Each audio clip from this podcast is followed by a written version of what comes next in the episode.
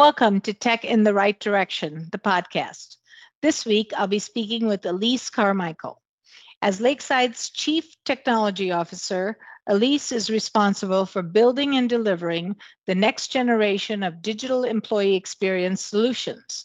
She has over 20 years of experience working with enterprise organizations on high tech, big data, and machine learning products.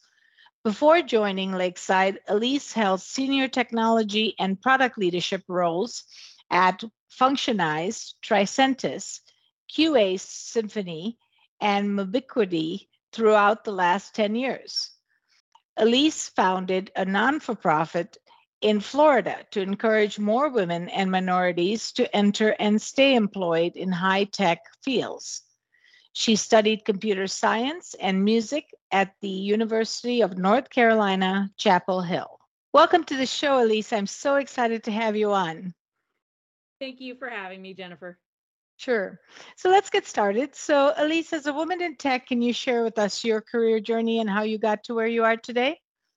Yeah, absolutely. So, I'm the CTO today at a company called Lakeside Software. We make software called Digital Employee Experience Software, mm-hmm. meant to help a company's uh, employee ex- experience with how they use their computers. Um, mm. But I've I've had a bit of a career. You know, I've been doing this uh, 20 some odd years. Um, I started out wanting to study computers and music, uh, where I would do music by night. And because that was so fun but made no money, I would do computers by day. Um, so, music by night, computers by day. Um, and I was very fortunate. I grew up in the 80s and 90s and um, actually had Ataris and Commodores and lots of computers in the house when I was mm-hmm. young. Um, my mom actually studied math and computer science at University of Illinois, and she worked with punch cards. So, it was a very normal thing for women to go into technology in my family. That's very uh, nice. Yeah, so I studied CS and music in college and um, kind of followed that path. Um, so I knew very early in high school that this is what I wanted to do. But then I met a boy um, and followed him to Gainesville, Florida. Um, I grew up in North Carolina, and Gainesville isn't exactly known as a tech hub, or at least it wasn't then. It's, it, it, it maybe is now. Um, and I turned down several offers to to come here, so I already started off by not really putting my career first, um, mm-hmm. for, for, better or for worse. Um, but I did find a job. I worked at um, a blood banking company um, as a software engineer and tester, and got promoted within three months of my very first full time job after college to a test lead. Um, so I mm-hmm. managed mm-hmm. a team of like four or five people um, some of whom were significantly older than me, who I'm still friends with. Um, and I was very much out of my comfort zone from from day one, but I liked it. And the reason they promoted me was I had, I guess, a knack for um, kind of translating the technical details about what we were doing and why into um, language that a manager could understand, um, even though he wasn't technical at all. Mm-hmm. So I love that your mom had you know a background in computers because um, you know I grew up in the six seventies and there was just nobody like I was my kids were the only kids in school that said you know yes I I can learn about computers at home because my mom does computers but nobody else was able to say that so I think um, your mom was really ahead of her time. Absolutely, absolutely. And you know, we we got the uh, Commodore 64 magazine, um, and it mm-hmm. came every month. And you, it, it came with these pages um, that were two columns per page, and they had just numbers in the mm. columns. And if you type them all into this program, you would get some sort of application at the end.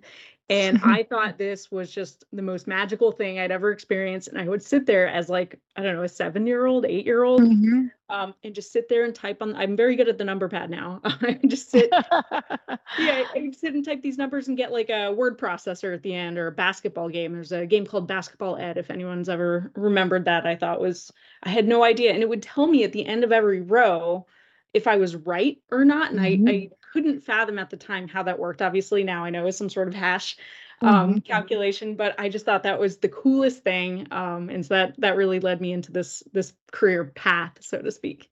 Nice, very nice. Um, I love that you know you started at an early age with that interest because right now we really need to be influencing girls 8 to 13 because you know there's not enough women in tech, as you know. So, as you know, women are leaving the workforce in droves. What do you think? Why do you think that's happening? Yeah, so I've actually spent some time studying this. I um, oh, I started okay. um, a women in tech um, nonprofit in Gainesville, where I live, uh, a comp- or a nonprofit called We Advance Tech Together, or WAT. Mm. And I liked giving talks uh, to folks locally or within the region about you know the the state of the industry so to speak um, especially in terms of women in technology. And you know it, it was really interesting because not only are women leaving they're leaving technology at a higher rate than other careers. So it's not mm-hmm. just you know someone gets pregnant and they have a baby and they leave. Um, it, it really is just more. And my thoughts are it's very it can be very stressful and very much a a bro club honestly you you join a company and you're the only woman uh, mm-hmm. there and unless the the company is welcoming then you know it's it's really hard to fit in i've seen this time and time again um, mm-hmm. with people that i know um, and i've seen all kinds of discrimination especially with countries that are not the us i've seen a lot less in the us um, but you start working with people overseas and they will flat out tell you that you know, oh, you're a woman, you can do this or that, or can't do this or that. And I've experienced that lots of times myself. Wow. Wow. Yeah. I, it'd be interesting to see, you know, where we are more advanced and than other countries and where not, because, you know, I have uh, guests from all over the world. And sometimes I feel like India and some other countries are more advanced than us with women in tech um, and they don't question you know if you're a woman and you just do tech um, but then there are other countries like you said that are so far behind so any any thoughts on that yeah, I, I, mean that's absolutely it, and a lot of it's cultural. So e- even in India, I spent about a month out there one time, and I was um, working at a company called Mobiquity that did uh, professional services for mm-hmm. um, you know mobile technologies, and I had this role where I was onboarding new software testers and new engineers and sort of teaching them how to work in a company, work on a team, mm-hmm. how to use the mm-hmm. tools. And they were all quote unquote freshers, like straight out of college, first year. And there was a very stark difference between how the men worked and how the women worked um, mm-hmm. in terms of hours they could work.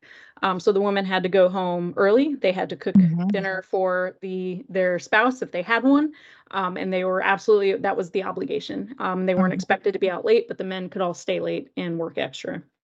That's very true, and that's that's here in the U.S. as well. It seems like you know the woman has to go home and take care of the kids and make sure the home is taken care of, whereas a man can travel. He can you know his schedule is his, you know, whereas a woman's schedule is not always hers.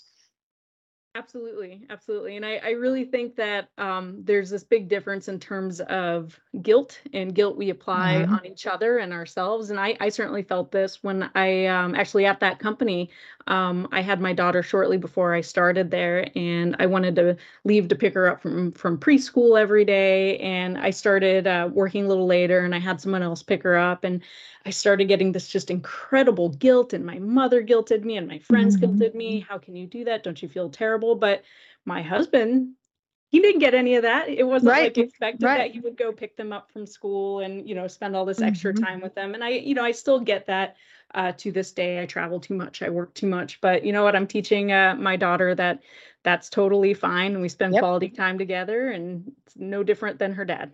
No, and that's very good, very good. And it's so important for us to start that that type of environment early on so they see it and they understand it. Now, it's interesting because I always took my kids to the bus stop, make sure they got on the bus before I went to work. And I had to go downtown. This was many years ago. And um, I would always end up at meetings late and I would have to walk in and I would get the stares and the, you know, like, why are you here late? Can't you show up on time? It wasn't, and they knew I already communicated with them that this was going to be the schedule, but it was so much guilt on my part, you know, but I, I did it for the kids, but I also got it from work, you know, the other side. absolutely. Absolutely. Yeah, that's really interesting. So, what are some ways that tech companies can be more inclusive of women?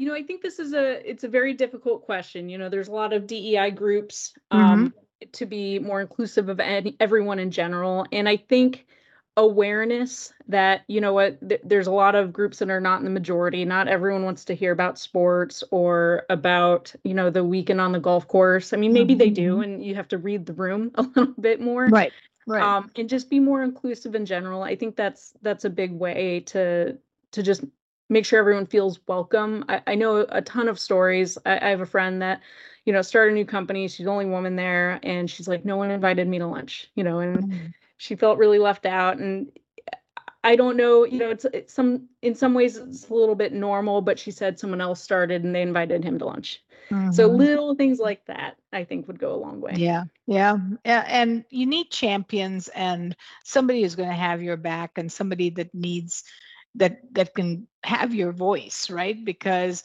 we need those allies within organizations to help lift us up.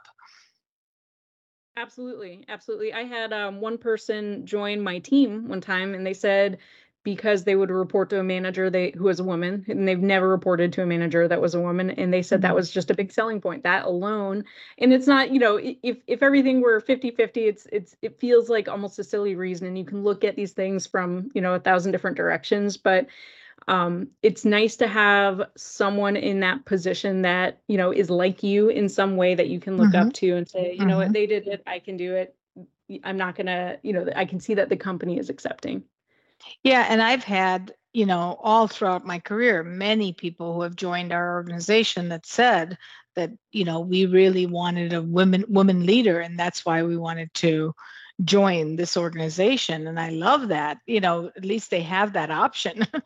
So it's it's awesome. Absolutely. So um you know i really believe that we need to always lift each other up as women um and what are some of the ways we can empower women in tech so that we are their allies rather than against them? Because a lot of times I will hear stories about, you know, women are not really helping other women uh, grow within the tech industry, and we desperately need that. Absolutely. I, I, mean, I think there's a couple of ways depending on where you are um, in in life. So one big one is we just need more women to get into the field to begin with. Mm-hmm. Um, right. we're, we're greatly outnumbered, and it's not really improving, and hasn't in quite a while. Mm-hmm. Um, so getting more kids involved, or I, I taught a um, uh, mostly women's robotics team, you know, middle school robotics, just to get people exposed to it and say, look, there's women that do this and you can do this too. And it doesn't just have to be boys robotics team. So that's one way. But another one in the workforce is about recruiting and mm-hmm. networking. Mm-hmm. Um, there's a fantastic uh, Facebook group called Women in Product and it's an enormous group of you know thousands and thousands of people who do this and are in tech. A lot of them have engineering backgrounds or they work on software. And mm-hmm. that has been an invaluable group in my career from learning and growing. Um, but there's a lot of networking and you know groups that kind of spin off of that. There's an executive one uh, that i really have like received help from that group? Oh many times many good, times. good very good. So um so that's that's amazing that that women in product group i would love to look look into that because i did not know about that group. Um, so that's really great. And anytime we can you know I, I encourage women to lift other women up um, so that we can grow this tech industry with more women. We need that diversity. We need that thought process. We need that uh, collaboration that women bring to the table. So I think it's really important for us to keep that top of mind. Yeah, I absolutely agree. I always say this is kind of funny is like there's a special place in hell for women who don't help other women. yeah. So, yeah. yeah. Yeah, and I, you know, I I've seen a little bit of, you know, putting people down um, in mm-hmm. organizations, and I it hasn't been as as widespread as I I maybe thought it was. I think I've uh-huh. seen that in other um, careers that I've had. I had a, a bit of an early life crisis where I wanted to go into medicine, and there the amount of drama and women putting mm. women down, I thought was just overwhelming. Like really? making fun okay. of people wore and you know how they you know did X, Y, and Z. I thankfully haven't seen that as much in tech, but it's it's mm-hmm. certainly out.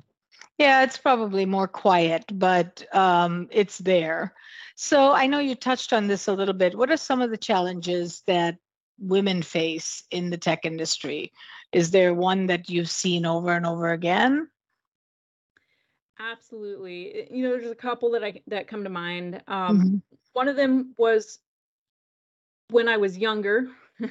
I got a lot of uh, you're too young to know how to do that. Mm. And being a young mo- woman, I feel like I encountered that a lot more. So I sort of aged out of that a little bit. Not that mm-hmm. old, but mm-hmm. you know, I, I feel like I don't get that quite as as often as anymore. Mm-hmm but that was definitely something that I um, found to be very challenging going into a new situation and coming in with a lot of experience because I, you know, knew what I was going to do from day one. So I kind of came out of the gates. Um, you know, I had a, a software job in in uh, high school, but um, one of the other things I still see to this day is I constantly have to prove myself to mm-hmm. new people mm-hmm. in a mm-hmm. way that I don't see men having to do. So, mm-hmm. for example, I went to the the Gartner conference um, uh, last year. Uh, it's the first time I'd been to that particular conference in Orlando, and that conference was full of CIOs and CTOs. That was like their main clientele for that conference. Is huge conference, mm-hmm. and my company had a booth set up, and um, you know people came by and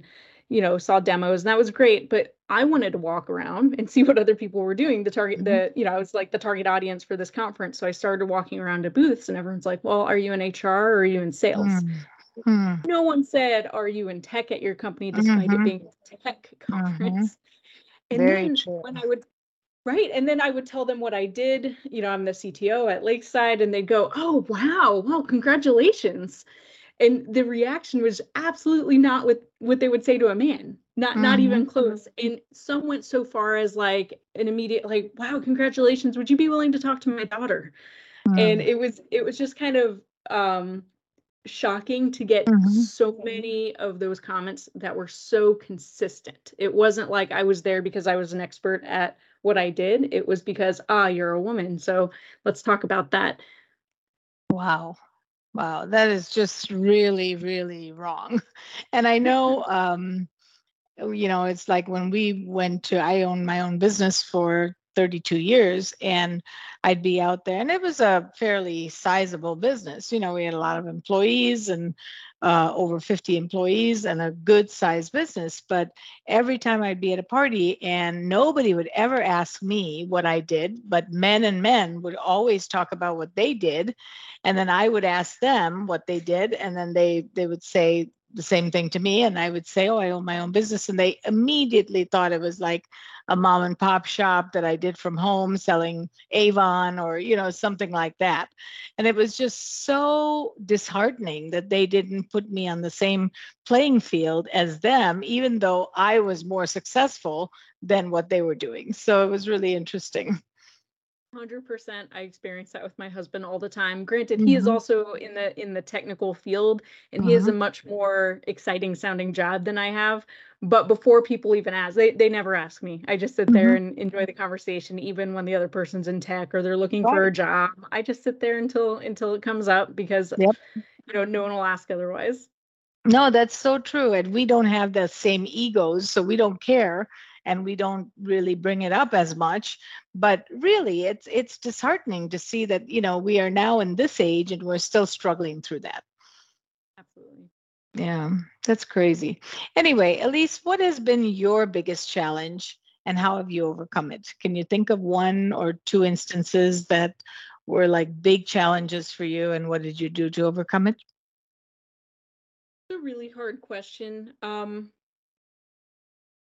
I have a habit of taking on jobs or mm-hmm. roles that I feel completely out of place for. You know, things mm-hmm. that maybe I can learn, but I mm-hmm. find that to be um, kind of a challenge that I like taking. Mm-hmm. Uh, mm-hmm. so one of those, uh, again, at that company Mobiquity that I worked at, um, which was later acquired by Hexaware, um, I was hired to be kind of this new um, trainer of new software developers um, mm-hmm. and testers and i had never taught a class i had never done any kind of training um, it was very much out of my my wheelhouse and mm-hmm. so learning to do that um, I thought was, you know, quite a challenge. And then I took Did over. you teach know, yourself? Did you teach yourself?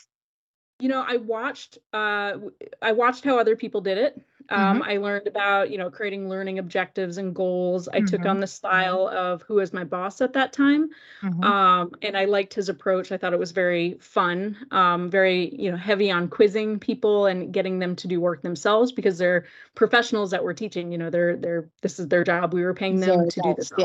Yep. Yep.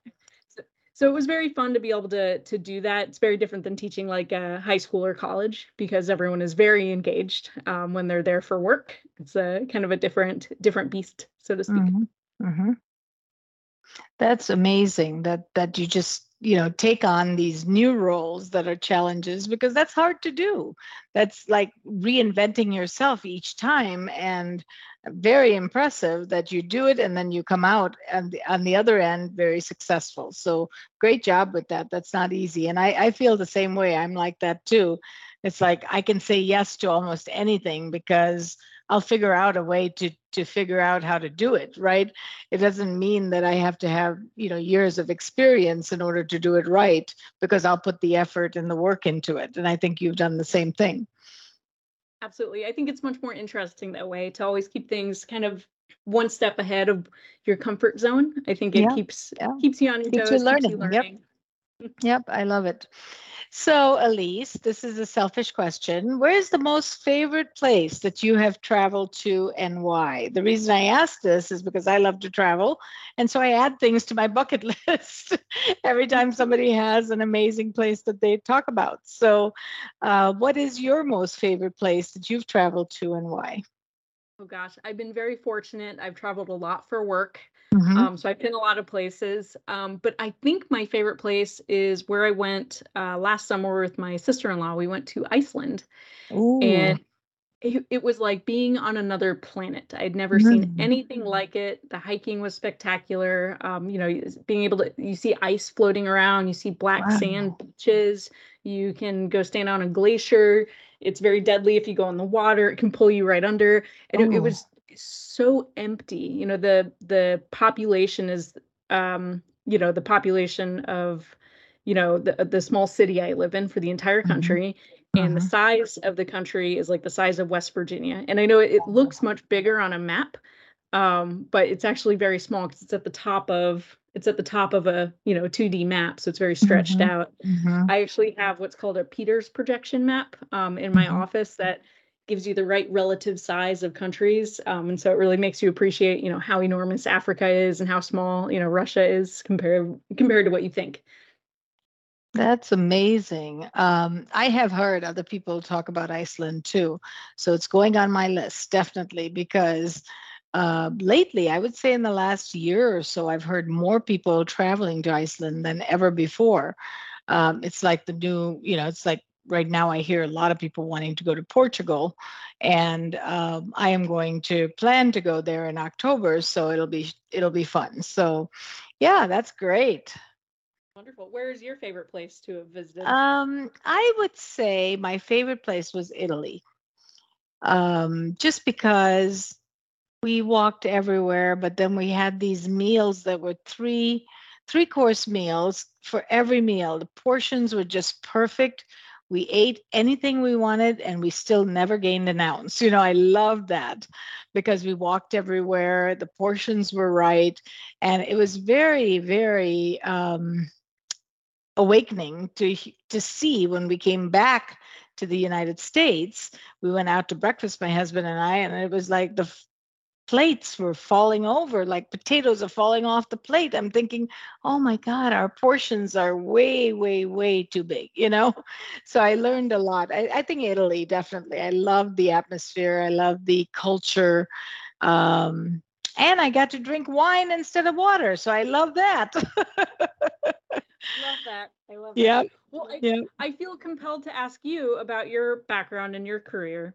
Oh yeah, I've um I've owned a IT training business for 32 years and um, we train Fortune 500 companies to uh, deploy new technologies. So we have classroom space, we do it virtually, we do it, you know, all different ways. and customers are who pay our paychecks. So we're very, very focused on the customer experience, which is very, very important to me. And that's what ruled running my company for all those years for it to be successful. So uh, thank you for asking. Yeah. Absolutely. That, that was super interesting. I'd love to learn more. Sure. Yes. We definitely have to have a cup of coffee sometime. All right. So this was so enjoyable, Elise. I really, really enjoyed our time together, and maybe we can have you on a future show sometime soon. Um, but in the meantime, can you share with our listeners how they can get a hold of you?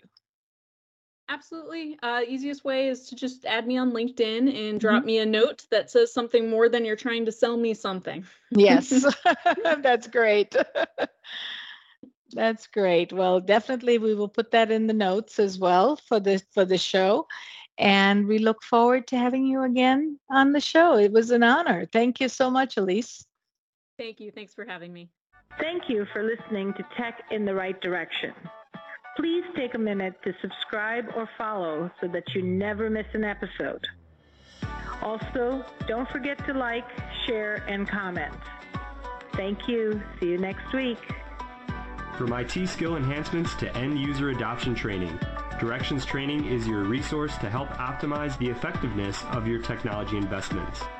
Over half a million students have taken advantage of our wide selection of technology and business training solutions covering the most popular applications today, such as Microsoft 365, Azure, Windows 10, and more.